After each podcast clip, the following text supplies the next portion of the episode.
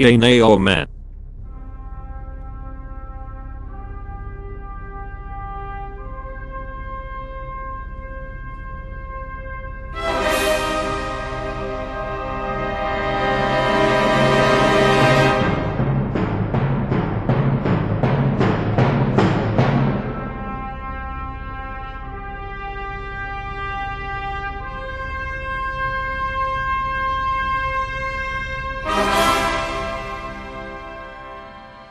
Welcome to another episode of Yay, Nay, or Meh, presented by the Raw Footage Podcast.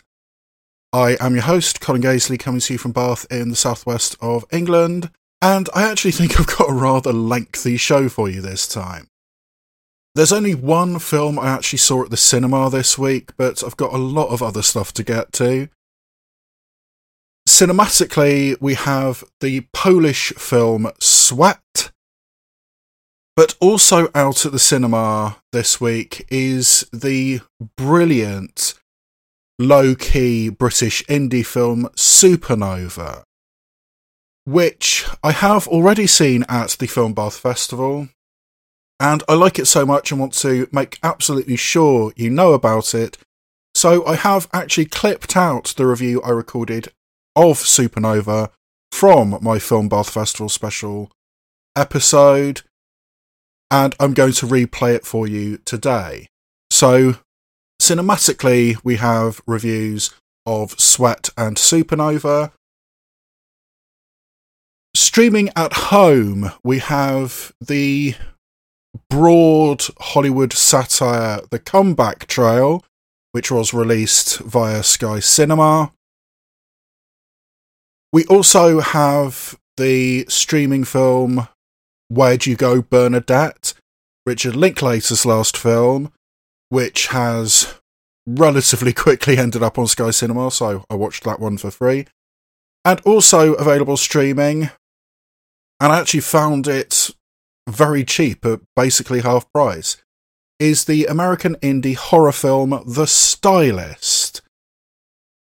And on Netflix, we have two very different films. We have the broad CG animated film Dog Gone Trouble, and the lushly historical LGBTQ film from Mexico, Dance of the 41. So, a lot of films to get to. I've got a feeling this is going to be getting back to my rather lengthy shows. So, with reviews of Sweat, Supernova, the Comeback Trail, Where'd You Go, Bernadette, The Stylist, Dog Gone Trouble, and The Dance of the 41. Let's get on with today's reviews. Big screen.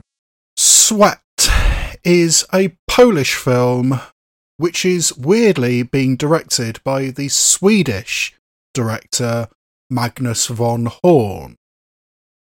So we have a Swedish director with a German name directing a film in Polish, albeit he is a Swedish director who went to university in Poland and studied at the Cinematic Institute in Łódź. So odd, but yes, this is a Polish film directed by a Swede, which stars Magdalena Kolesnik as a fitness influencer who has 600,000 followers on Instagram or thereabouts and is one of the rapidly rising stars of the Polish fitness scene. This is roughly three days in her life where she is dealing with the aftermath of a somewhat public breakdown which she posted online and that has got her some of the wrong kinds of publicity. But she is also trying to get onto the most successful Polish morning news program. I mean, basically appearing alongside Philip Schofield on this morning, uh, only in Polish. But she's desperately trying to do that, and she's also trying to figure out what to do about the stalker who has started following her and paying too much attention to her. So, how can this fit, young, attractive Instagram influencer cope with these problems in her life? And what is it like to live your entire life online? And that is a fascinating question which gets answered in a quite interesting way in Sweat. I did actually really like this film. I've said many times on this podcast that one of the things that I really gravitate towards, one of the things that really intrigues me, is the kind of film where everything is up for debate the truth of what is happening, the truth about what people feel about what is happening, and an audience member trying to figure out for themselves through context, through juxtaposition, what is the truth of the situation? Is there any truth to the situation? That really does fascinate me, and we get that in spades in Sweat this is a situation where this young woman, this young fitness enthusiast, basically lives her entire life online. Everything is posted, everything is commented about. There is something for her followers, her fans, every five minutes or so, it seems. And what happens to you when you live your entire life online? I was actually reminded about a quote I heard about Janis Joplin. Somebody who knew her trying to explain how she died of that overdose. And I can't remember who it was, but this friend of Janis Joplin said for her, the high of performance was so high, it was such an amazing rush to be on stage and performing that then when you go back to your dressing room and it's not there anymore, what do you fill that with? You might well fill that with heroin, and that's what Janis Joplin, what one of her major issues was. And I was kind of reminded of that and how different modern fame is to fame back in the 70s when Janis Joplin died, because here, Magdalena Kolesnik is basically living her entire life online. I mean, yes, she has the high of the performance, the performative aspect of being this fitness influencer, making these posts. But then five minutes later, she's doing it again. So it's, it's this constant rush, this constant high, this constant grind to get that high and maintain that high. It's very noticeable that she constantly needs to be the center of attention. I mean, one of the things she does over these three days is she goes to her mother's flat for her mother's birthday. And it's a party with her cousins and her uncles and her grandmother and her mother's new boyfriend. And she basically tries to make the entire party for her mother about her. It's noticeable that Magdalena Kolesnik needs to be the centre of attention constantly, even when she's at her mother's birthday party. So, I mean, that constant need for affirmation, that need for approval, that need for attention is something that is there. But equally, there could well be an aspect of Magdalena Kolesnik which is cracking, is breaking. I mean, before the film has even started, she's posted this very emotional post where she's sort of like crying in a darkened room saying, I feel so alone. I wish I had a boyfriend and she posted that online and you know, people are commenting about it.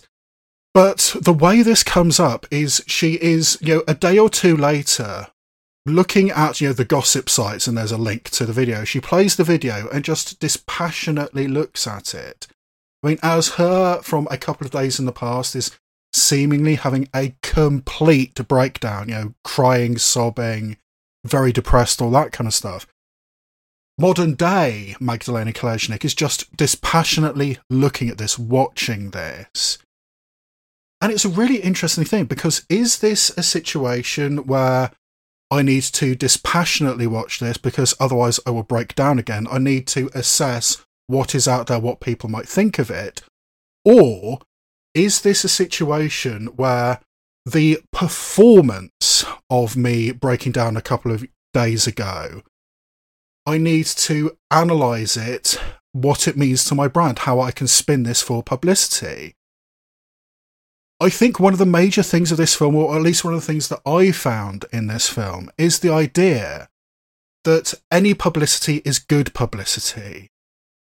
I am not 100% sure if that quote unquote breakdown from a few days before the film starts was a deliberate ploy or not. I am not sure whether this was manufactured in order to get you know, attention and notoriety, or whether it was a genuine breakdown. Either one is likely, and either one says really fascinating things about the modern price of fame, the modern status of, no pun intended, the modern status of celebrity culture. Is this one of those things where any publicity is good publicity? I mean, if I do something so big, so dramatic, it will get attention and maybe I will get more followers. Was it a calculated thing to deliberately put that out there? Or this mildly unfortunate thing has happened and I'm going to spin this as best I can? You could read it either way, and either one is valid and either one is interesting. And I like the fact that to some degree, this modern kind of internet celebrity, to some degree, is a blank slate for people to reflect back upon themselves. I mean, as uh, Magdalena Kolesnik is just walking through a shopping mall one day, she gets stopped by somebody who she apparently used to go to school with. And the way that Magdalena Kolesnik reacts to this woman, it's clear that she does not remember this woman. She has no idea who this person really is. But, you know, she's being polite. She's listening to this person. And then this virtual stranger just unloads all her emotional baggage, all her tragic emotional baggage onto this person who she, you know, knew a decade ago and is now kind of famous on Instagram. I mean, she has become a blank slate, a sounding board for this person to reflect upon her own life. And Magdalena Kolesnik just has to sit there and take it. And in return says some very personal stuff, which again might or might not be a calculated public PR statement. So, how Magdalena Kolesnik is feeling, how she's reacting to the world is always in question. And I find it really, really interesting that during this very, very tragic story, which is just blurted out to Magdalena Kolesnik by this virtual stranger, it's the stranger who says what I think is the thesis of the entire film. The stranger says, What's the point if it can't be shared online? Or, yeah, I'm paraphrasing, but that's, that's basically what she says. What's the point if it can't be shared? And that's kind of how Magdalena Kolesnik lives her life. And is she embracing this or is she being broken by this? We're never quite sure, and we're never quite sure how calculated this whole thing has been. I mean, was this, you know, quote unquote breakdown just a ploy to maybe get her on this national TV show? Or was it a genuine breakdown, which he then had to rapidly spin into something positive. And yeah, we don't know. And I think it's a fascinating way of going about it. And it's particularly interesting when you consider this, you know, breakdown which she posted, when basically all the relationships which she has in this film are somewhat transactional in nature. I mean, even with her own mother, it's a somewhat transactional relationship. You know, look at what a success I am. Look at how you know this big TV I can give you, even though it's too big for the room. You know, I have done something. I have made something. Look, look at me. And you know the her business manager who gets her all his sponsorships, gets all his free junk, which she can then promote on her Instagram page. The co-worker who she seemingly kind of mildly flirts with, and then there's some really weird stuff which happens in that relationship towards the end. All of it seems to be of a somewhat transactional nature. And I did notice something, and it's entirely possible that this is one of those things I am reading way, way too much into. But throughout the course of the film, Magdalena Kolesnik has two of her fingernails painted a different colour than the rest of her hand.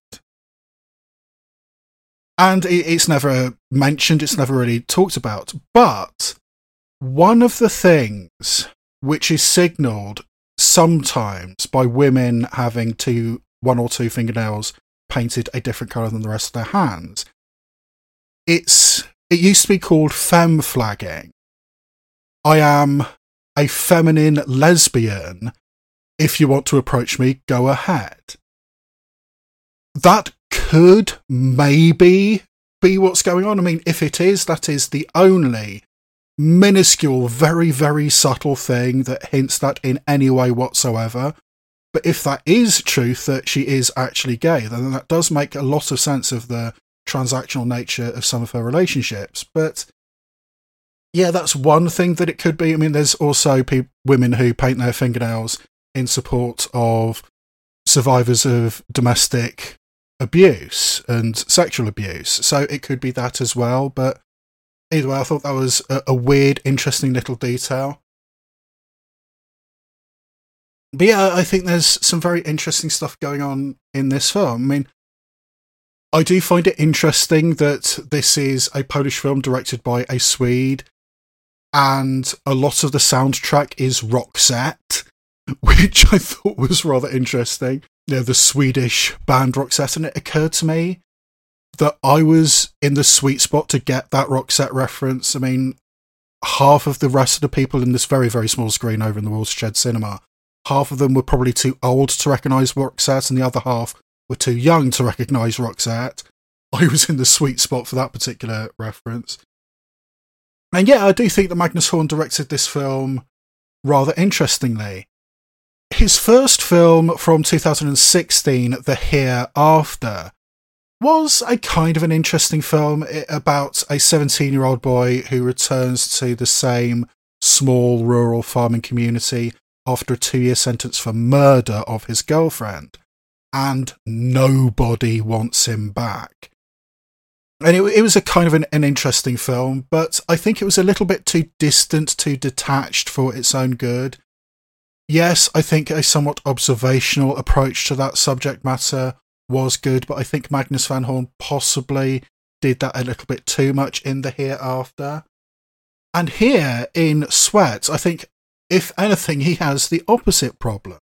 Even though, personally speaking, I think it's very, very effective, he uses extreme close up. I mean, gigantically extreme close up to the extent that there are certain shots where there's close ups of Magdalena Kolesnik's face as she's working out, where it's so close that there's actually motion blur as she's moving. So, yeah, I'm not sure I've ever seen that close a close up before in a cinematic film but it is effective, including some of the final scenes of the film, which I think are immensely powerful and immensely haunting and immensely open to interpretation because I'm really not sure, even by the end of the film, what the true status of Magdalena Kolesnik is. I think it's entirely up for debate and in a really intriguing, really fascinating way.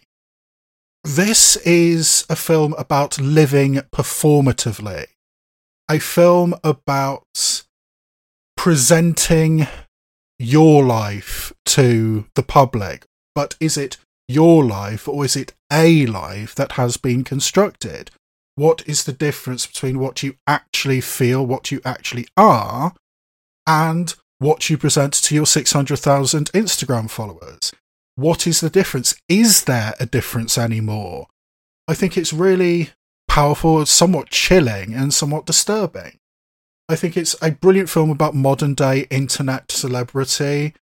I think the perils and the pressures of the modern internet social media age is brought into focus by this film. I mean, I think it's right up there with other similar social media films like Eighth Grade and Ingrid Goes West And even the other Polish film from last year on Netflix, The Hater, I think also has quite a few similarities with this. But either way, I think this is a fascinating, thought provoking, arguably chilling film, which is excellently performed by Magdalena Kolesnik. She is excellent in this. And I do think it's a very, very good film. So if you can still find it at the cinema, it is being given a very, very small release, but it is also available through Curzon Home Cinema. However you find it, I do strongly recommend Sweat from Poland, and for me, it is a yay. So that was the one cinematic trip I made this week, and here is the review I clipped out of my Film Bath Festival special, reviewing the other film out at the cinema this week, which I urge you to check out. Here is my review of Supernova. Archive start. Next up is the tiny British independent film Supernova, which is written and directed by Harry Macqueen, who doesn't have much of a CV. He's worked sporadically as an actor, including one episode of EastEnders, and has written and directed and indeed starred in one film in the past.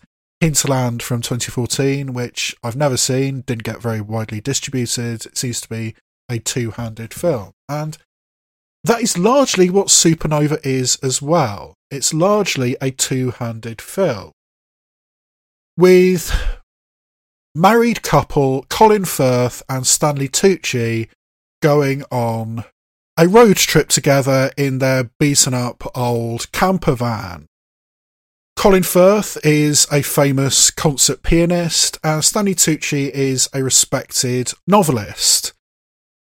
But the reason for this road trip is rather sad and tragic. Ostensibly, they are travelling to where Colin Firth grew up in the Lake District for the sake of one final farewell concert performance from this famous pianist, Colin Firth. And along the way, going to meet up with Colin Firth's sister, Pippa Haywood, and her family. But the real reason for this road trip is one final holiday together because Stanley Tucci has been diagnosed with dementia and it is rapidly getting worse. So while Stanley Tucci is at least partially still with it, they're going on this trip together as one final hurrah for their relationship. And dealing with the fact that Stanley Tucci is rapidly going to be losing his memory, losing his mind, and losing his ability to work, which is something he is very passionate about. So, this aging married couple go on one final road trip together, dealing with the fact that one of them is soon not going to be there, whether mentally or possibly even physically. How close is Stanley Tucci to death? It can never be underestimated. So, one final road trip for this married couple. So, I've been seeing trailers for this for a very, very long time.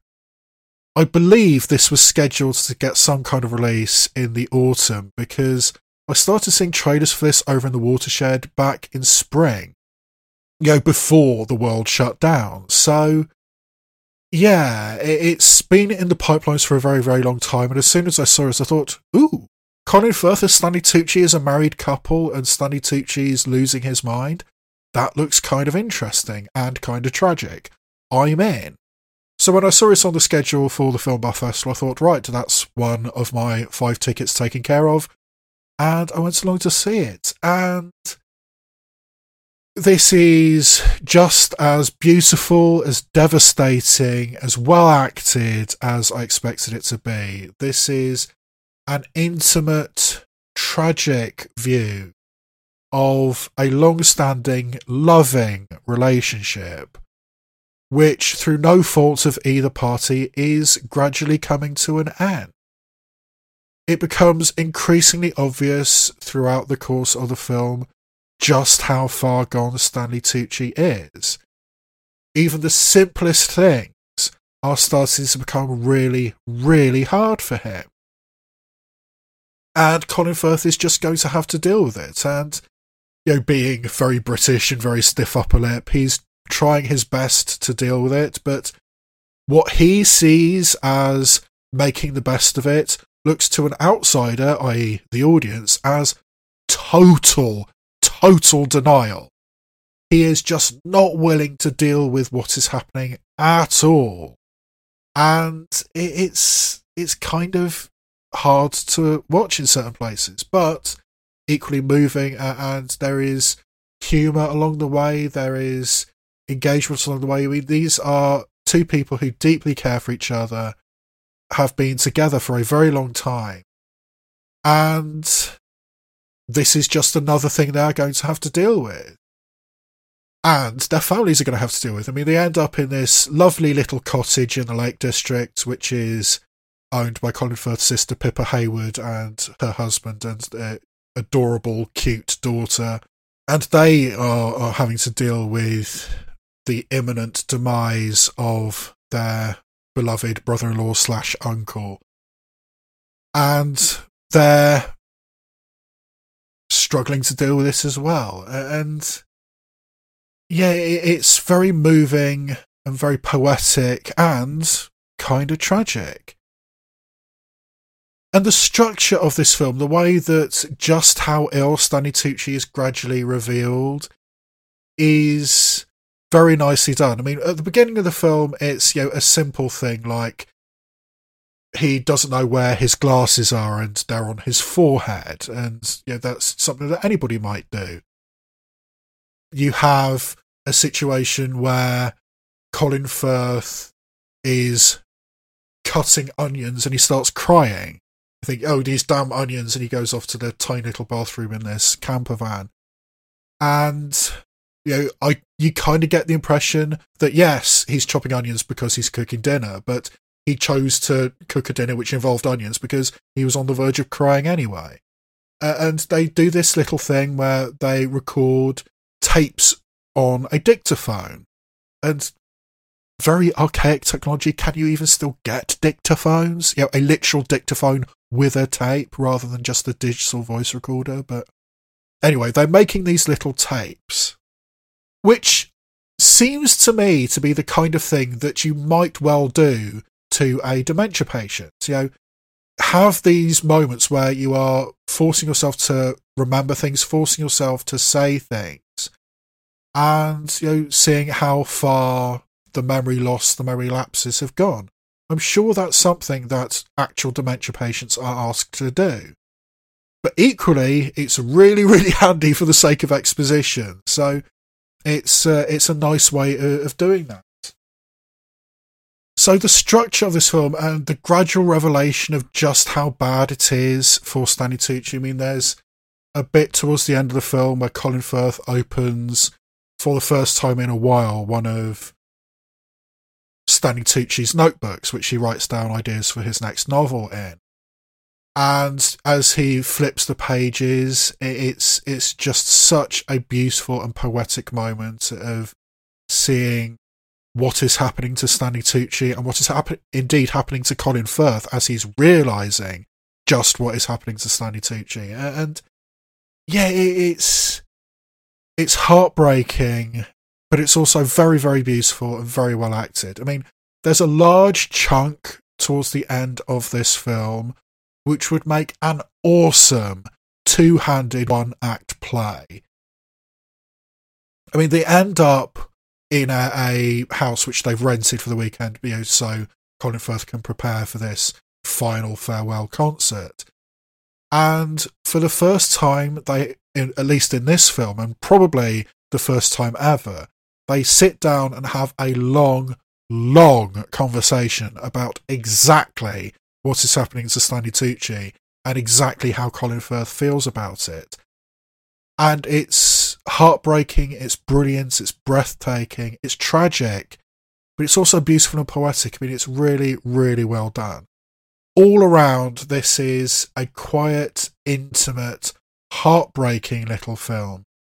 And I think it's excellent.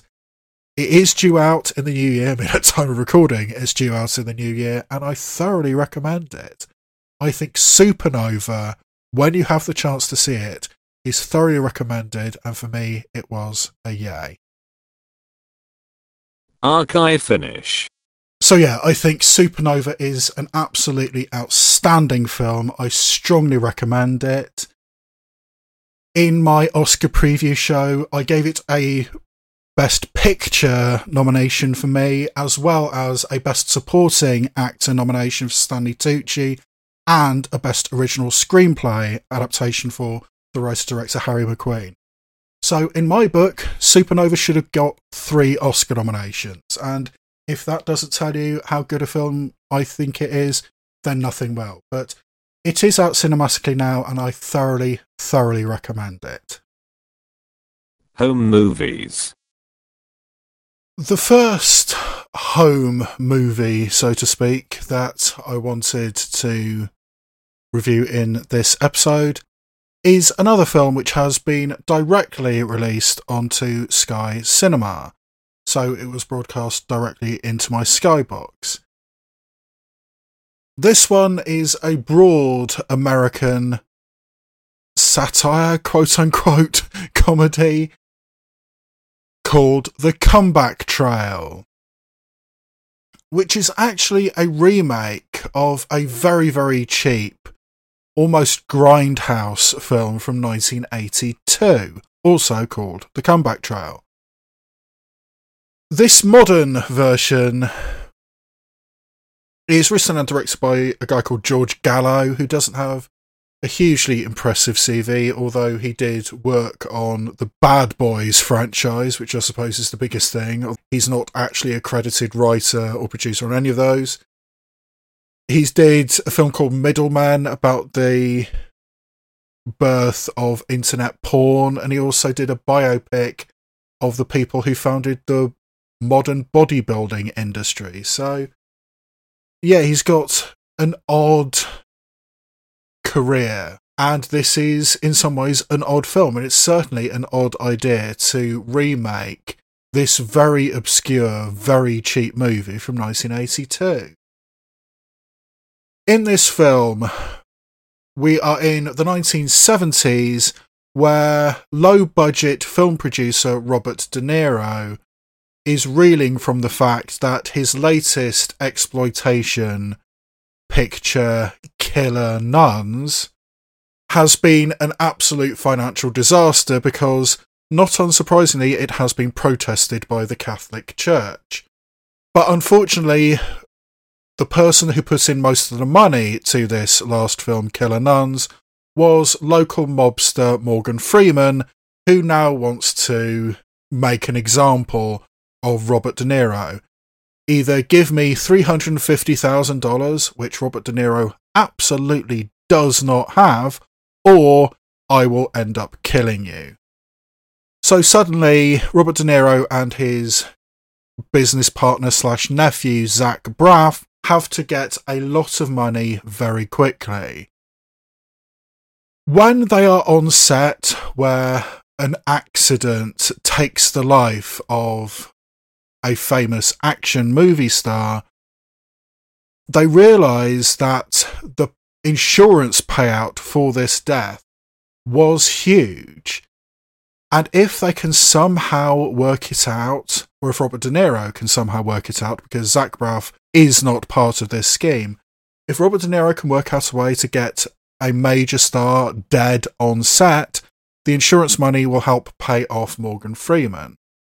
So they dust off an old Western script, which has been gathering dust on the shelf at their production company for years, and get in contact with long past his sell by date, aging, and actually kind of suicidal old Western star Tommy Lee Jones. So if Robert De Niro and Zach Braff can work out such a way that Tommy Lee Jones dies on set, they get the insurance money and they can pay off mo- mobster Morgan Freeman. and maybe have a little bit of money left over in order to make the film they really want to make, but they just don't have the budget for at the moment. So it's basically a very morbid version of The Producers. And it has a similar kind of approach. I mean, these are the wrong producers for this film, casting the wrong leading actor, hiring the wrong director. This is 1970 Hollywood and shock horror. They hire a woman to direct this Western picture, Kate Katzman. And despite themselves, they actually come out with a decent enough film. Because no matter what they try and do, Tommy Lee Jones just doesn't die. It's kind of like a Wile Coyote kind of thing, where they're setting up these scenarios, these ways in which Tommy Lee Jones could accidentally, quote unquote, die, and he keeps on avoiding it. And as a byproduct of trying to kill Tommy Lee Jones, they're actually getting some really awesome footage to use in this Western film. And I think that one of the things that George Gallo as writer director is trying to do here is poke fun at modern Hollywood. I mean, this is the guy who, to some degree, is responsible for the Bad Boys franchise, and he's having a pop at the Hollywood system as it stands. But anyway, I mean, there's certain bits in this that are very much having a go at people like Paul Greengrass and the shaky cam idea there's somebody who I think is supposed to be a parody of Werner Herzog. The fact that a black director comes in and is immediately dismissed, the fact that a woman director comes in and is immediately dismissed until Tommy Lee Jones says, you know, I want her. And hey, they don't want this film to work anyway, so they all right, well, I guess our director's a woman now. So, yeah, I mean, the closed nature of Hollywood in this period. I mean, not being accessible to women, not being accessible to people of colour, the same kinds of people making the same kinds of films. That's what this film is to some degree about. And the film itself, the film they're actually making, sounds like a film that would absolutely get greenlit in 2021. I mean, Tommy Lee Jones plays this aging cowboy who accidentally discovers that he is directly descended from Native American chiefs and then starts to fight for the Indians against the cavalry. I mean, it's very, very much Dances with Wolves with a bit of action thrown in. I mean, this is exactly the kind of film that would be made in 2021. And yet, in 1970, when this film is set, it's a joke that this kind of film would be made. And I think this is kind of the point of the film. I mean, showing the direction that Hollywood has gone and maybe what has been lost along the way, at least according to writer director George Gallo. There are these references. I mean, some of them, it has to be said, are really, really stupid whenever Morgan Freeman is on the phone to Robert De Niro saying, "Right, I'm going to kill you," and then he puts in a movie reference. I mean, I'm going to kill you like that guy that Orson Welles killed in Touch of Evil. I mean, that kind of thing. And every single time Morgan Freeman says, "I'm going to kill you in X way," he connects it to a movie reference. Which I think is supposed to be clever, but more than anything comes off across as weird and annoying there's a very specific movie reference. The film production company that Robert De Niro owns is called Miracle Pictures. And the tagline of this little production company is If it's good, it's a miracle. Now, that is a very old Hollywood joke, which I've heard many, many times over the years apparently originally came from the 1920s movie Hellzapoppin'. But yeah, that ironic subtitle to the movie picture. I mean, that is a very, very specific movie reference. There's lots of subtle or reasonably subtle references to the searchers in this film. And stuff about the background of the searchers and the production of the searchers. So there is a reverence to old school Hollywood here. But at the same time, there's some really, really stupid moments. Like the way that dailies are treated in this film is stupid, quite frankly. Dailies are, or certainly used to be, you know, very quickly, let's process this film, and at the end of the day, this is what we we shot today, or this is what we shot yesterday, and we show them in the morning. So very rough, hardly edited at all. Let's just see what we've got. Is is there anything we need to change? Is what are we doing right? What are we doing wrong? But very, very rough cuts. And at a certain point, these dailies get shown and they're perfectly edited. They've got score to them, which they absolutely did not have time to do. It looks like a movie. And that is just not the way that dailies work, particularly at this kind of low budget 1970s exploitation level. So either they've been making this film for a very, very long time, which absolutely has not been part of the plot. And if it has, it's been very inelegantly presented as part of the film. Or these people just don't know how dailies work. And the timescale is just really, really weird. I mean, Robert De Niro goes into this film thinking, all right, I'm going to have a day or two's filming. Tommy Lee Jones is going to end up dead. I'm going to cash in the insurance. That's it. He's only planned for a couple of days filming. And yet, I mean, because Tommy Lee Jones survives, it goes on and on and on. But even then, the amount of time that they seem to have been making this film just does not compute with what's going on. So, yeah, the timescales, the intentions of this film are just way off it's got so many stupid, dumb elements to it. And yes, it's got some reverence for old school Hollywood, but really, that's not enough. There could be, and to a certain degree, there is some fun in a film like The Comeback Trail. But really, it has not been executed well enough, it has not been polished well enough to make it a good film. It's just not very good. I was mildly entertained through some of it, so it's not a complete wash. But for me, the comeback trail, currently available on Sky Cinema, is a very low meh. Also released on Sky Cinema this week was Richard Linklater's last film, Where'd You Go, Bernadette? This was released streaming earlier in the year, but I didn't bother with it. I mean, I had other priorities that took my attention. But since it ended up on Sky Cinema within a couple of months, I thought, okay, I may as well watch it since I don't have to put any effort into it. And I am a huge, huge fan of Richard Linklater.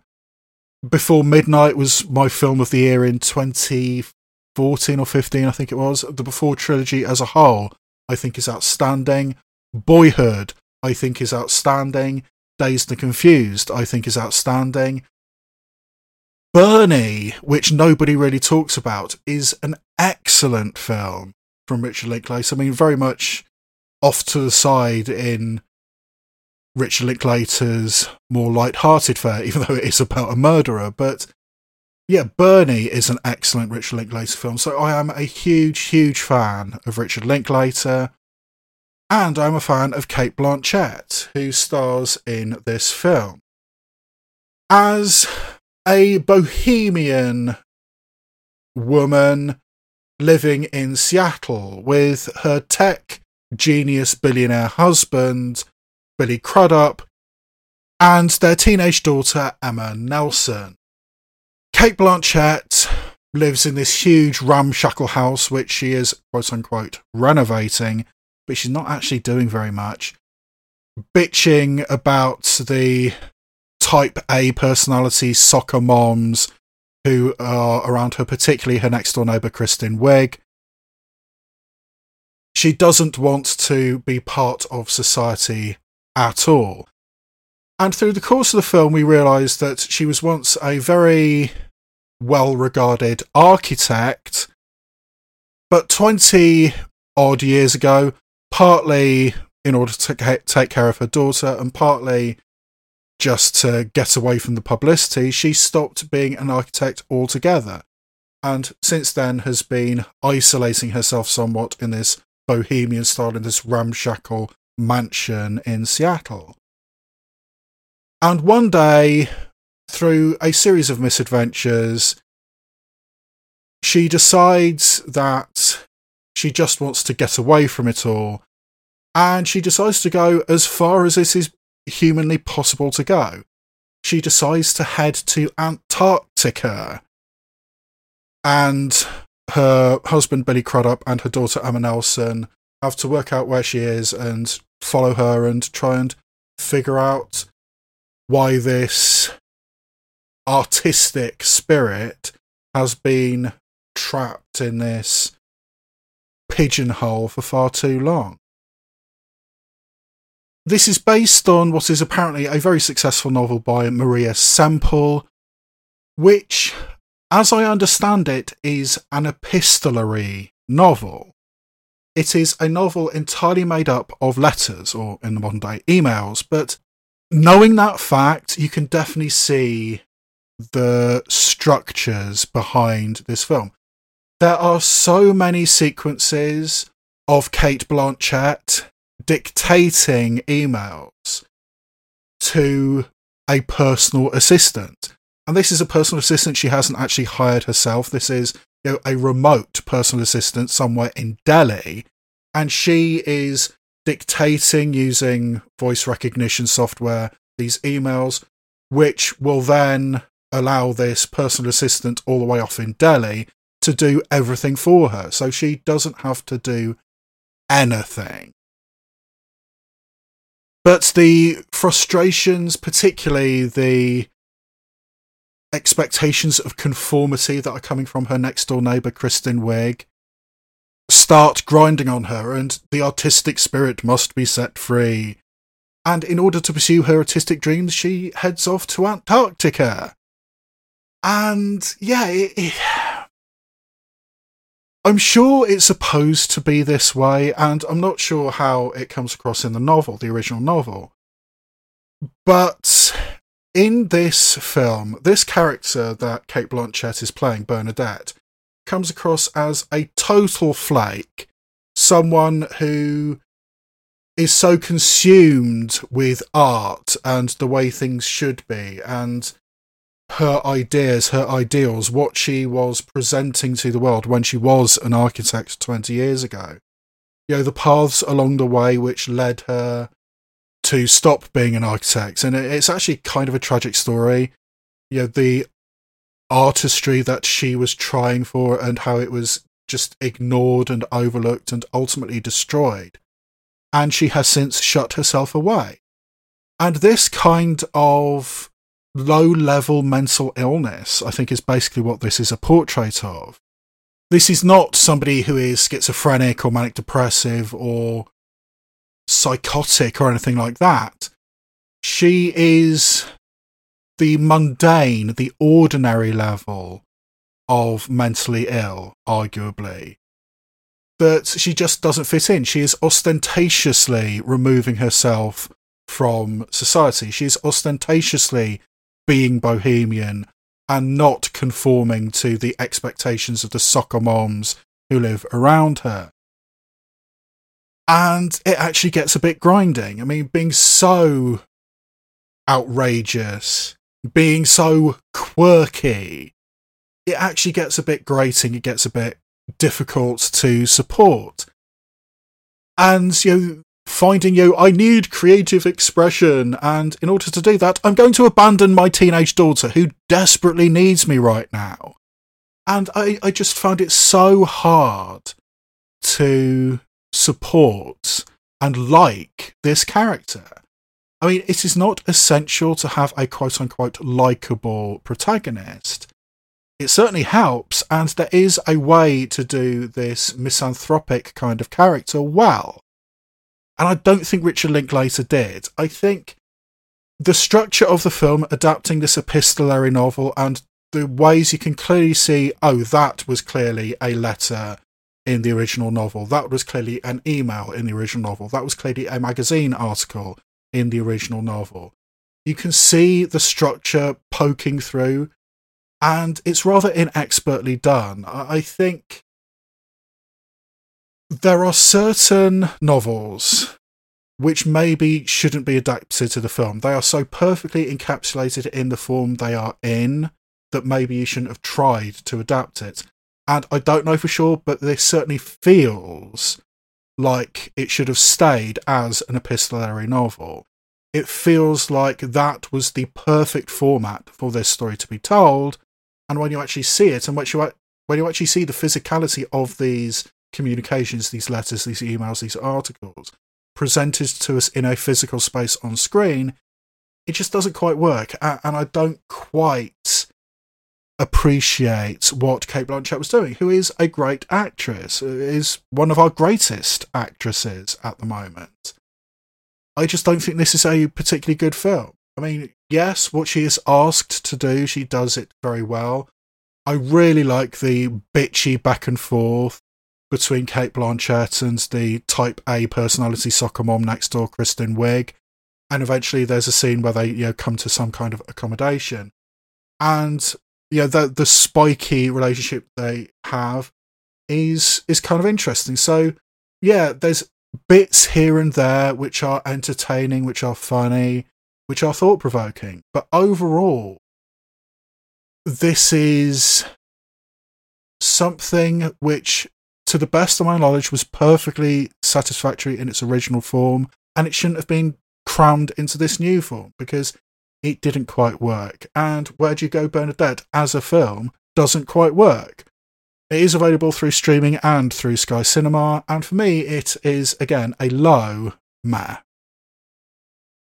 And finally, the streaming film I watched on my tablet this week was the horror film The Stylist, which I first became interested in because it co stars Brea Grant, who I have already heaped a lot of praise on for the film she wrote and co starred in Lucky, which I think is excellent.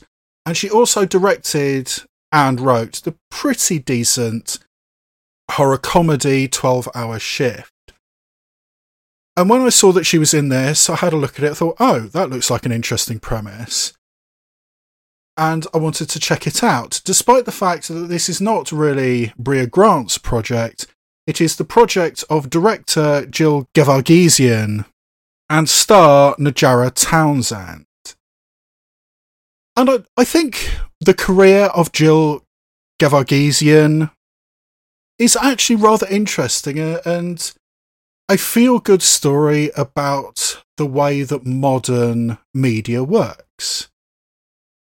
According to her bio, Jill Gevargizian, to this day, works as a hairdresser in Kansas City, Missouri.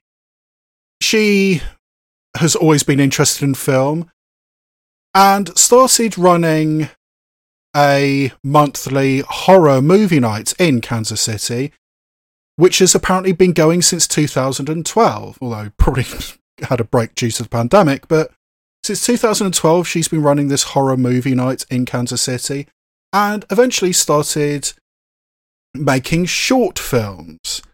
And in 2016, her short film, The Stylist, starring Najarra Townsend, got into several high profile film festivals and Najarra Townsend actually won Best Actress in a Short Film at Fantastic Fest in 2016, which is a pretty big deal, especially for a short film which was shot at a small hairdresser's in Kansas City, Missouri.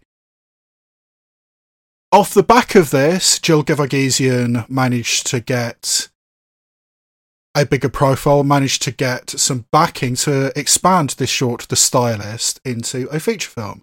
And along the way has also collaborated with the Soska sisters, which is a pretty big deal. They're the directors of such films as American Mary. So she has been getting a little bit of a higher profile as a horror director. And when she did expand this short, The Stylist, which you can actually see in its entirety, it's a 15 minute short and you can find it on vimeo.com. And I do recommend you watch it because it gives you a good footing as to what the feature film is, which I'll be talking a little bit more about in a minute. But once Jill Gevargizian managed to get this feature film made, the feature film version also did the festival circuit and again got a lot of acclaim, a lot of awards. Najarra Townsend won Best Actress at Fright Fest for the feature film version, and it was also nominated for an award at the Sitges Horror Film Festival in Spain. I mean, two of the biggest genre festivals out there. So it's got some profile, and I love the fact that somebody like Jill Gevargizian can get films made, can get films noticed, and it's actually pretty good. Najarra Townsend plays a hairstylist in Kansas City who works at a small hairdresser's but has a dark secret. Periodically, she kills her clients in order to take their hair, which she then wears as a wig. Having scalped these women in her barber's chair. One of her long term clients, played by Brea Grant, insists that Najarra Townsend does her hair for her upcoming wedding. And for reasons which eventually become apparent, or kind of become apparent, Najarra Townsend does not do wedding hairdressing, but eventually, at the insistence of Brea Grant, she does agree to do her hair for Brea Grant's wedding, and Najarra Townsend becomes more and more obsessed and more and more involved with the life and the relationship of Brea Grant and tries to tamp down her murderous urges. But can she manage to do it when there is the possibility, however slight, of genuine friendship, genuine human connection with this long term client, Brea Grant? And I do think it is important to tell you about the short film, The Stylist, which you can see on Vimeo, because this is not one of those situations where the short film was extended or remade into the feature film.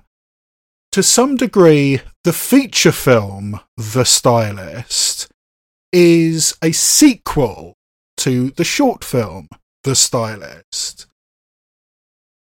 The dress that Najarra Townsend wears in the short does make a return appearance in the feature film The Stylist in a, a critical scene.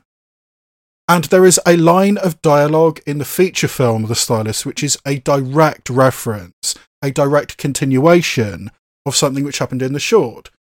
So, the short, The Stylist, is basically the prologue for the feature film. It, it's not a perfect comparison because there is a physical element of Najarra Townsend in the short, which is not continued on into the feature, and it's a different hairdressers in a different house. But you know, you can say, all right, in the X number of years between, we've moved. So it's basically a 15 minute prologue to this feature film, which is very, very good. I mean, it does deal with a psychopathic killer kind of thing. It is clear that Najarra Townsend fetishizes hair in both senses of that word. She gets a thrill from it, and it is, is also an object of veneration. These scalps which she wears on her head, uh, you know, and changes herself. It's kind of like that philosophy of Ed Gein, the serial killer Ed Gein, who directly inspired Buffalo Bill in The Silence of the Lambs. You know, I am wearing somebody else's skin to change myself. It is an element of transformation. It is an element of breaking through into a new life, being the person you want to be rather than the person you are. And it's also, I think, a film about female body image and the expectations of femininity. I think it's relevant that it's not 100% clear, but Brea Grant either works in advertising or in publishing. And either way, when we see her at work, she is judging the appearances of women who have been photographed. You know, saying, all right, we need to airbrush that, we need to change that, etc., etc. I mean, putting this impossible, idealized version of femininity out there, which people like Najarra Townsend and indeed the majority of women out there cannot possibly achieve. So when you can't achieve this quote unquote perfection, what do you do? And when you are inclined that way, you know, when you have mental issues already, sometimes these things get murderous. And that is kind of what's happened to Najarra Townsend. And the struggles that she has, I mean, to some degree, she knows that what she is doing is wrong and desperately tries to stop doing it, to stop killing these women and scalping them. And the question arises as I was watching this film how easy is it to scalp somebody? I'm sure it's not as easy as it is portrayed in this film, but regardless, it, it's a pretty cool shot, pretty cool image, and they do not skimp on the squelching. But anyway, doing this thing of scalping women and wearing their hair, making yourself perfect, putting yourself in that position of being the idealized version of femininity. That's just something which you cannot do on a regular basis. and when you have issues of mental health already, it, you can break. And that's basically what Najarra Townsend has done the idea that this friendship which has developed, or at least the friendship as far as Najarra Townsend is concerned, there is now a friendship between her and Brea Grant. Because, you know, Brea Grant impulsively says, Oh, I haven't got anything to do tonight. Why don't you come round to my house? We'll have a girls' night in. I mean, I've been your client for years. Come round. We can hang out and that's the scene in which the original dress is worn from the short. But as far as Najarra Townsend is concerned, oh wow, I have a friend now. But to some degree, from Brea Grant's point of view, Najarra Townsend is still, you know, quote unquote, the help. And that grey area that people like hairdressers fit into, the blurring of lines between a friend and the help is a really interesting thing to explore. Uh, how much of a genuine relationship is there? How much of a genuine friendship is there? I mean, yes, Brea Grant likes hanging out with Najarra Townsend. To some degree, Najarra Townsend, the hairdresser, is, is a kind of a confessional object. And throughout the course of the film, there are several women who share some very intimate, very personal secrets with their hairdresser. I mean, talk to people who are slightly removed from you and you're not necessarily going to see ever again. So you feel comfortable in sharing and perhaps oversharing your personal life. There is a, a an element of therapy almost here. Bartenders, taxi drivers, priests. You know, you can share things with these people which you don't necessarily share with your closest friends or even with yourself potentially. So there is always this this transactional kind of element to the relationship as far as Brea Grant is concerned. But Najarra Townsend has latched onto this quote unquote friendship wholeheartedly and is sinking herself into it, is desperately trying not to go on a murderous rampage, and unfortunately not particularly succeeding well. I mean, there's a, a barista who appears throughout the course of the film, and maybe is even flirting with Najarra Townsend, that you could certainly read it that way. And there is certainly a couple of moments where you think, oh, not only is Najarra Townsend keen to be a friend to Brea Grant, she also possibly kind of fancies her as well. So, yeah, I think there's a, a lesbian background hum to this whole thing. But Najarra Townsend is so isolated, so shy that even when the hand of at least friendship and maybe even flirting from this barista is extended, she doesn't recognize it, she doesn't respond to it. And seeing how that all plays out is ultimately kind of tragic, and in a lot of ways, this is a tragic film. I spotted where this film was going pretty early. I really, really hoped it wasn't going to end up that way, but it did. And yeah, it's it's a really powerful story. Not massively, massively original. I mean, in a lot of ways, this is a remake of the absolutely filthy grindhouse exploitation film Maniac. So it, it definitely has its influences, it wears its influences on its sleeve but it's well executed. I think Najarra Townsend and Brea Grant are excellent. Jill Gevargizian as director is excellent, and she also has a cameo in her own film as one of the victims of this murderous hairdresser. In fact, I think possibly the last victim we see on screen. But anyway, yeah, I mean, Jill Gevargizian as writer and director is excellent, and yeah, I think this is a solid slasher movie with a feminist point, a mildly political point, and I think it works. So for me, The Stylist, currently available through streaming, is a rock solid, pretty high meh. Netflix and chill. Dog Gone Trouble is one of many, many animated films which has ended up on Netflix.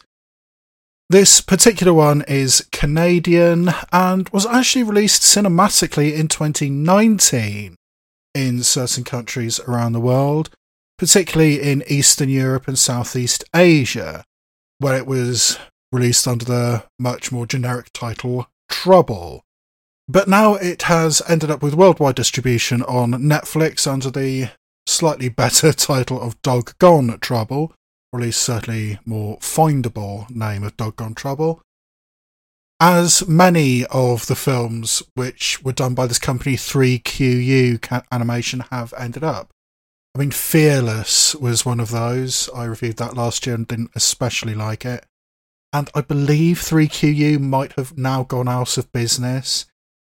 It was founded by one of the original producers of Shrek and I think it might just not have been able to compete even with Netflix hoovering up lots of animated content. But anyway, Dog Gone Trouble has ended up on Netflix and it has a relatively unoriginal story of an incredibly pampered little mixed breed terrier, Trouble, voiced by rapper Big Sean, who lives with his dotty old owner, voiced by Betty White, in a gigantic mansion.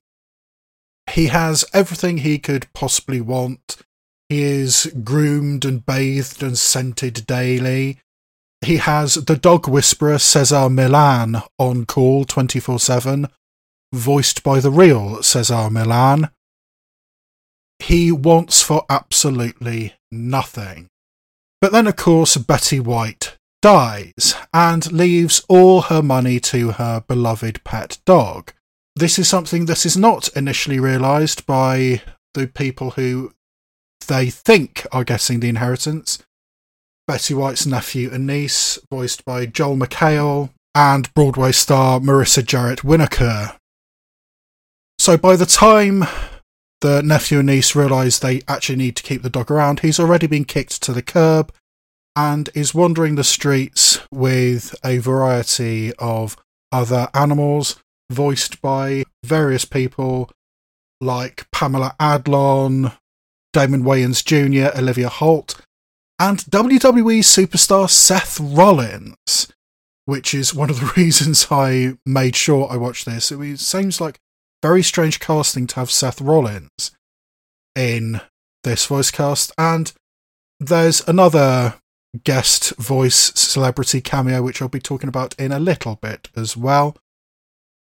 So, this pampered dog has to try and make it work with this group of more streetwise dogs and the spunky, aspiring singer and pizza delivery girl, voiced by Lucy Hale, who ends up somewhat reluctantly adopting young Trouble.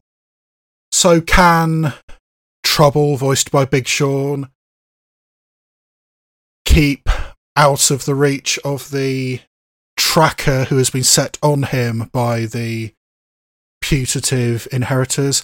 Somebody who looks and sounds suspiciously like Jim Carrey in Ace Ventura Pet Detective, but is actually voiced by Wilmer Valderrama.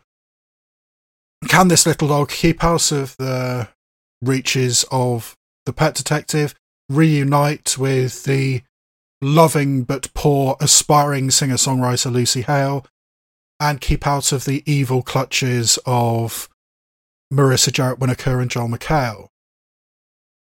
It really doesn't take a genius to work out what's going to happen at every stretch of this film.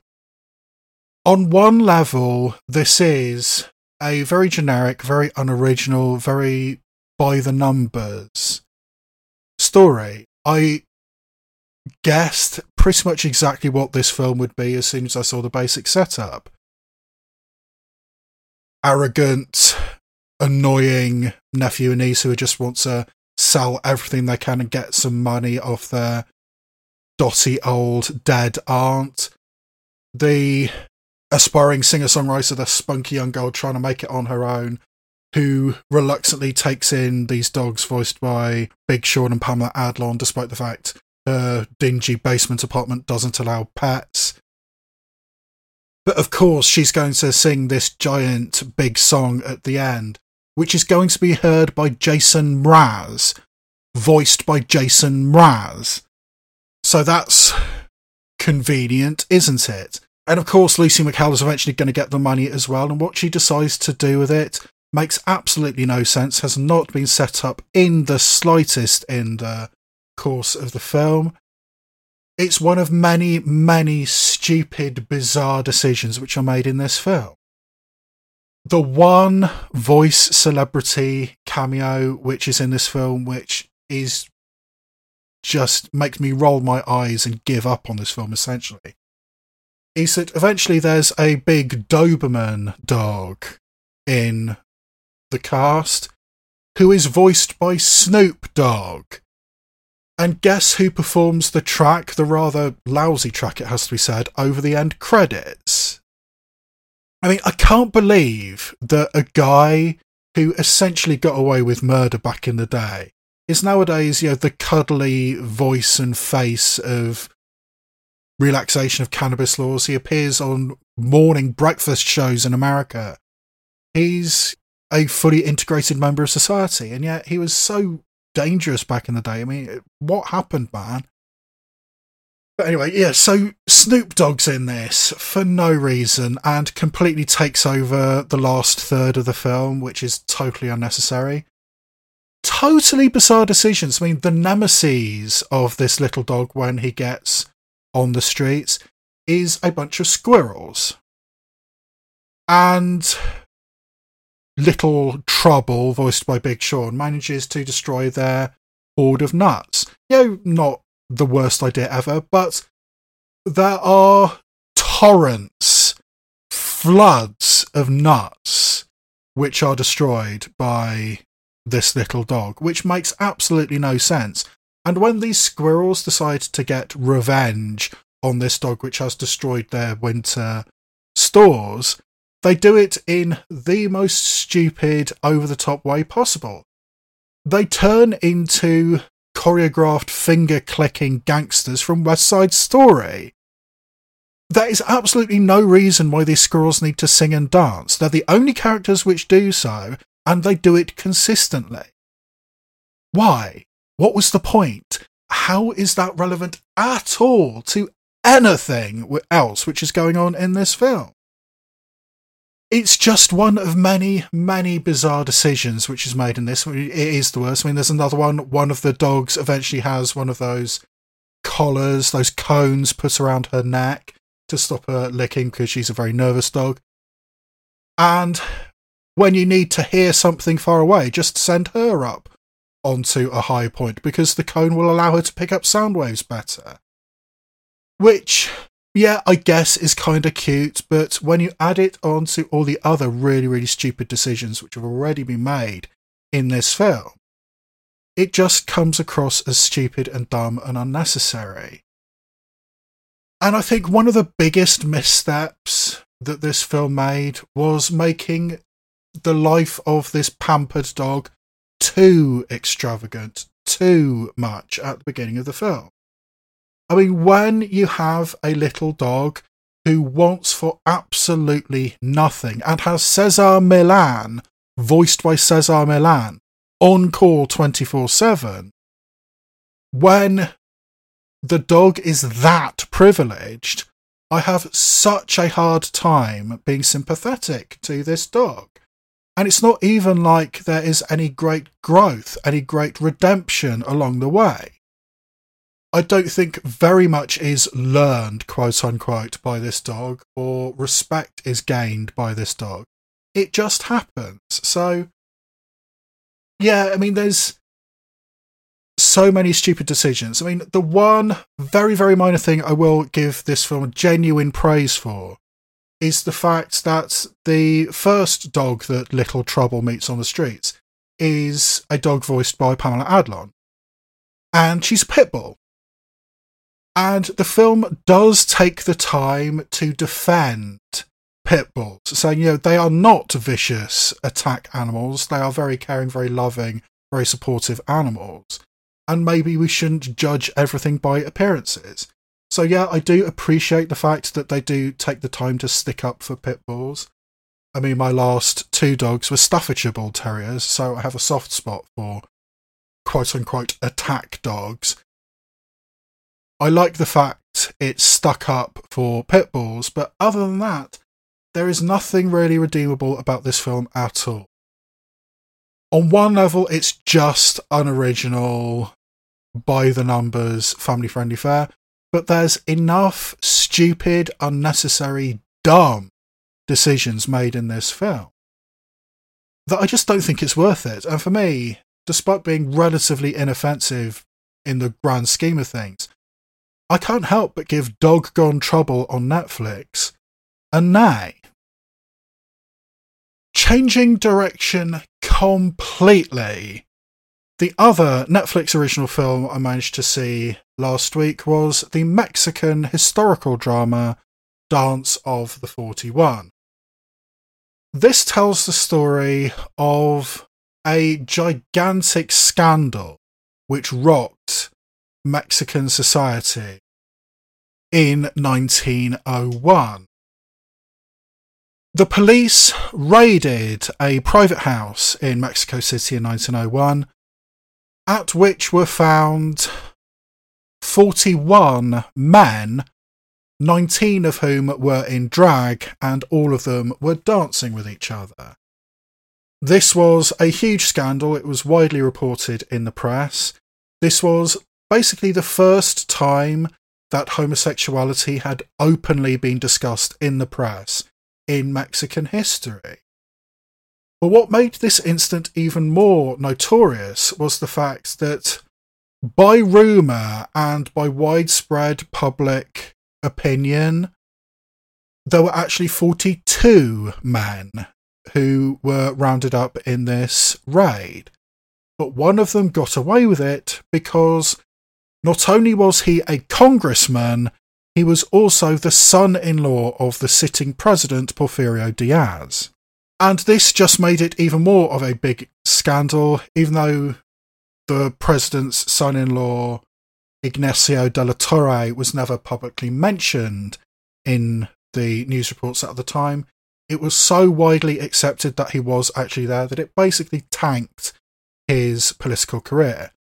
He was well on his way to becoming the governor of the state of Mexico, Mexico City, which would have been the first rung on the ladder to eventually become president himself.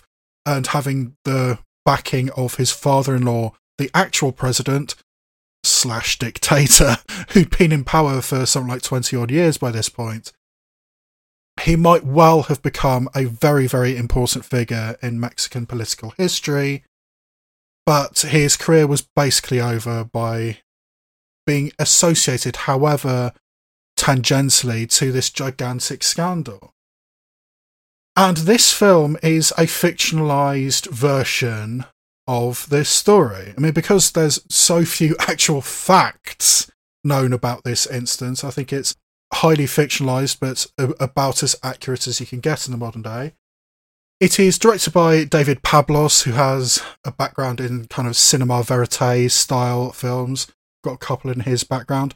And it's written by Monica Revilla, whose IMDb page is actually kind of full of Netflix TV shows from Mexico.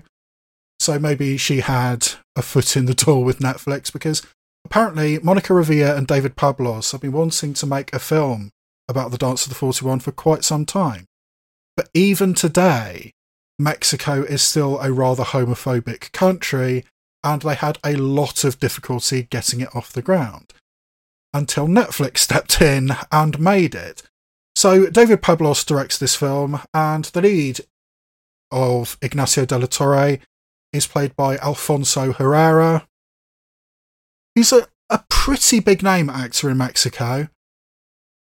His wife, the daughter of the president, is played by Mabel Cadena, and Ignacio de la Torre's fictional boyfriend is played by Emiliano Zurita, who is actually the son of the legendary Mexican TV actress Christian Bach. So it's managed to get a somewhat respectable cast together for this somewhat controversial film, which tells the story of Ignacio de la Torre, who marries Amada Diaz, the daughter, the illegitimate daughter of the president, in order to promote his political ambitions, and then proceeds to leave her alone in this gigantic mansion surrounded by servants while he goes off and fucks man until eventually the whole thing gets exposed. And this is very interesting, very powerful stuff.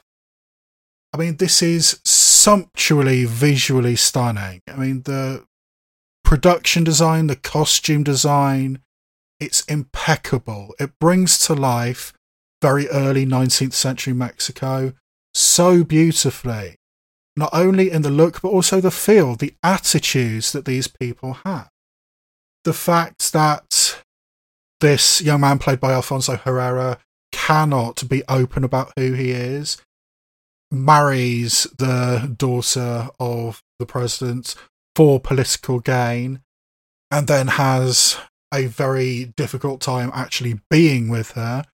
So, this wife, played by Mabel Cadena, obviously becomes very depressed and, you know, what have I done wrong? And making little of the fact that, you know, she is, yes, the daughter of the president, but her mother was also an indigenous woman who General Porfirio Diaz met on campaign. So she is acknowledged by the president, but she's still not quite part of polite society. So, what is her status uh, and what kind of power does she have? Ignacio de la Torre might have been a gay man, but he was still a man in the patriarchy, and he actually comes across as a really, really unpleasant character. I mean, there's a, a conversation that Alfonso Herrera has with one of the other people in this you know, secret society of the 42, as it is in the film, the guy who's in charge of this society says, What are you doing? Why do you think we have rules? And Alfonso Herrera replies, They're for everybody else. And you know, he's that kind of person. He is so arrogant that he doesn't even try to make it work with his wife. I mean, their wedding night is very uncomfortable to see. I mean, it's hugely fueled by alcohol, very mechanical, and also mostly self stimulated. And later in the film, there does seem to be a, a tiny sliver that we might just have been able to make this work. But this character's life has been so rigidly compartmentalized that he just cannot see a way to reconcile the two sides of his personality. The public figure, you know, the guy who's about to run for governor of Mexico City State, the son in law of the president, and this queer figure who likes to sleep with men. He cannot reconcile them and doesn't even try to. And eventually, the wife, Mabel Cadena, does some pretty despicable things herself, but she's been pushed to them. You feel sympathy for her as well. Even when she says to her husband, Let me cure you of your sin, once she actually finds out about it, I mean, that's her attitude. Yes, she is a sympathetic character, but she's also a religious zealot, which is completely in keeping with the Society of Mexico in 1901. So, seeing how this society functions, seeing how these people are not being allowed to live their true lives, their true selves, is kind of depressing and kind of horrifying. Particularly when, for the most part, the relationship between the two men at the centre of it is rather sweet and rather believable. The relationship between Alfonso Herrera and Emiliano Zurita is quite loving and quite interesting, quite intimate. It seems to me that what Emiliano Zurita offers to Alfonso Herrera, quite possibly for the first time, is a level of tenderness, a level of intimacy, which has been completely absent from Alfonso Herrera's interactions with men up until that point. For him, it's all about dominance, and now suddenly it's tenderness. And how do you deal with that? This new attitude, this new approach to romance, to even love, is something so alien, so new, that he doesn't really know how to deal with that either. And yeah, it's it's actually quite beautiful. But again, because of the society in which these people are living, and also because of the very problematic personality of Alfonso Herrera, it doesn't end particularly well. But I do think it's very interesting. I mean, I, I find it notable uh, and somewhat interesting that there is one scene of a gigantic gay orgy, dozens and dozens of naked men writhing together in one particular scene. So yeah, I, I think there's uh, a lot of ogling of lithe naked men, even though I don't think that director David Pablos is gay. I have tried to do a little bit of research, and to the best of my knowledge, none of the main actors or directors in this film are actually gay. I mean, Alfonso Herrera, the lead, is definitely not gay. He's married to a woman with two kids, and all his romantic attachments throughout his history have been with women. So he seems to be completely straight. Emiliano Zurita is relatively young and doesn't have a lot of stuff on his filmography, but he is somewhat famous because his mother, Christian Bach, is a very big deal in Mexico. But as far as I can tell, he isn't gay either. And I don't think that David Pablos is either. So I think these were straight men who managed to make what, in my eyes, as a cisgendered straight man, looks quite homoerotic and it does have a bit of the queer gaze to it. So, yeah, I think some straight men managed to make a pretty decent queer film, which I do actually recommend. I think this is a fascinating historical document, a fascinating examination of a real life incident, which to this day has ramifications in Mexico. 41 is still a euphemism for homosexuality in Mexico. I mean, there's no 41st Regiment of the Mexican Army. Some buildings don't have 41st floors. It's that ingrained in Mexican society. So to explore it through modern and somewhat more liberal eyes is rather interesting. I mean, the fact that eventually this did get made thanks to Netflix, and it did play at the Morelia Film Festival in Mexico, and did get a cinematic release in Mexico. Maybe the machismo of the Mexican man, Mexican society is somewhat coming down a little bit.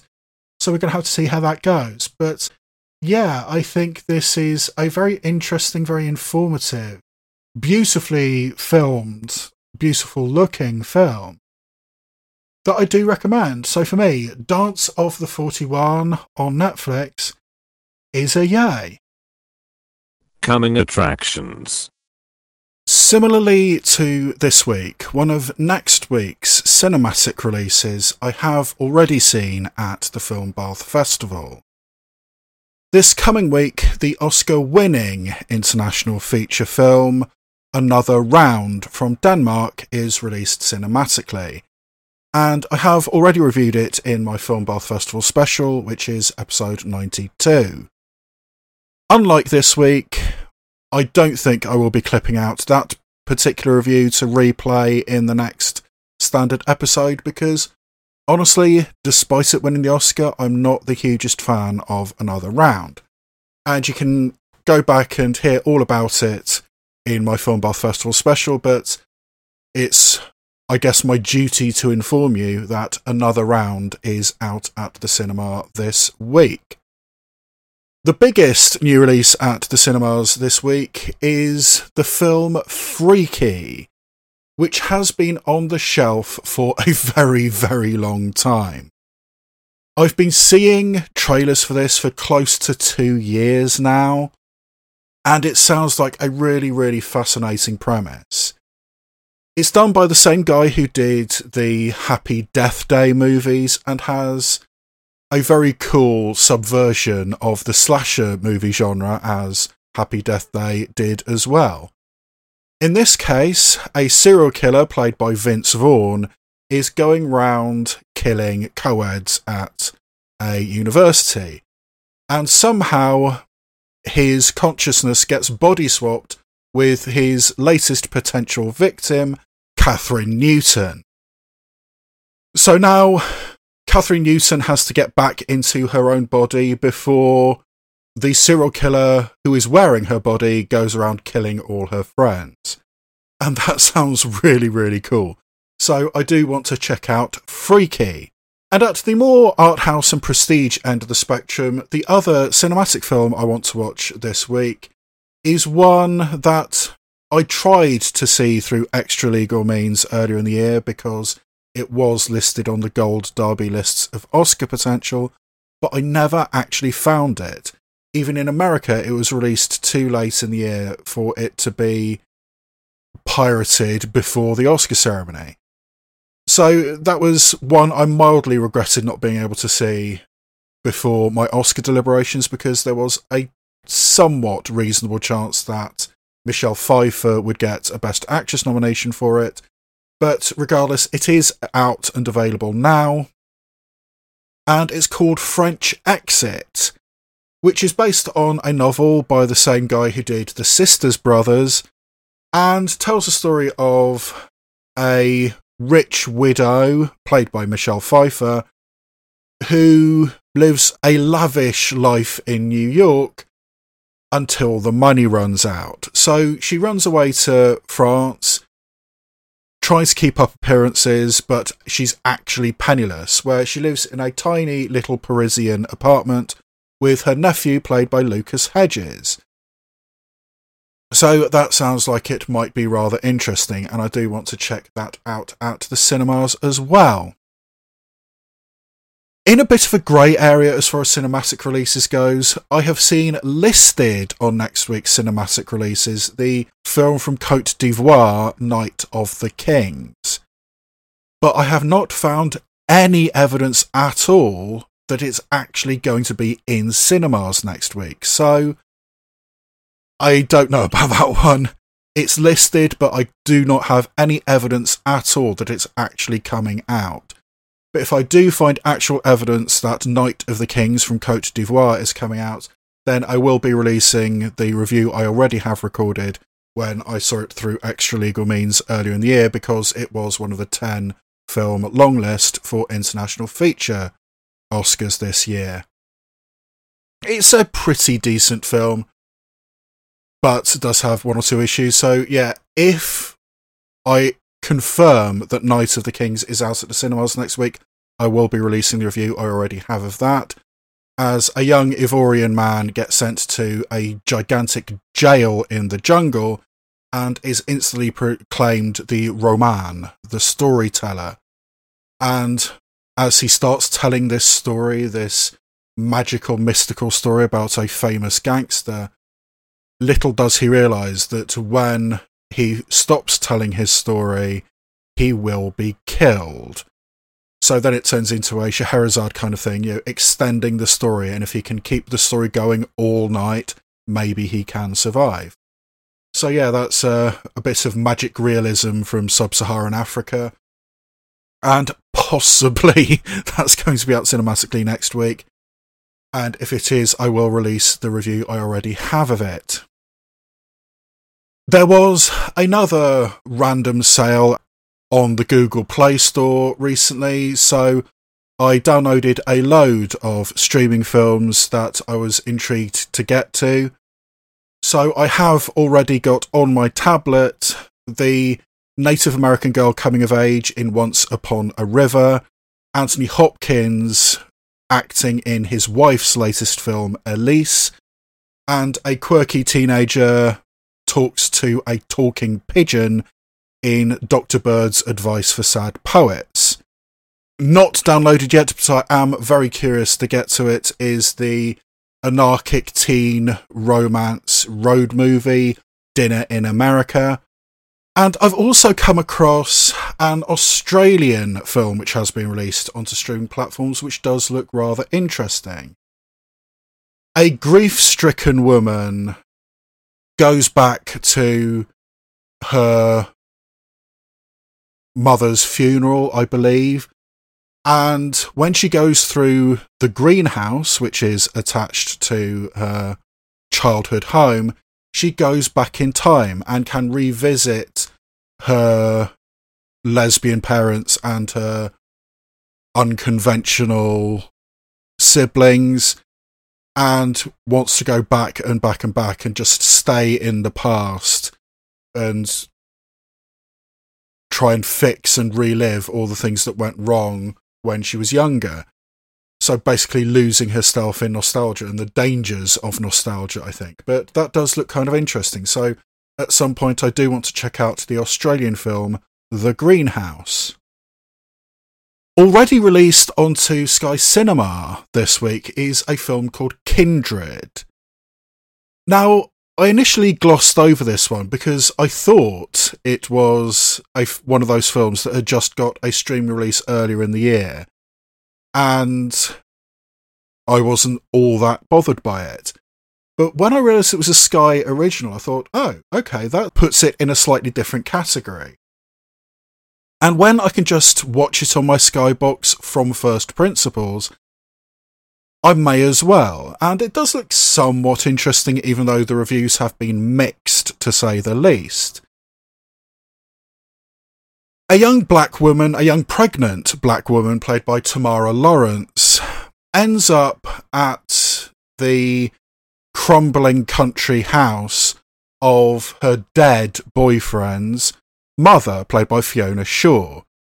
And the more time she is quote unquote recuperating in this house, the more she has suspicions that Fiona Shaw and her dead boyfriend's stepbrother have nefarious purposes for her and her unborn baby. So, yeah, lots of psychological horror, a bit Get Out, a bit Rosemary's Baby, maybe.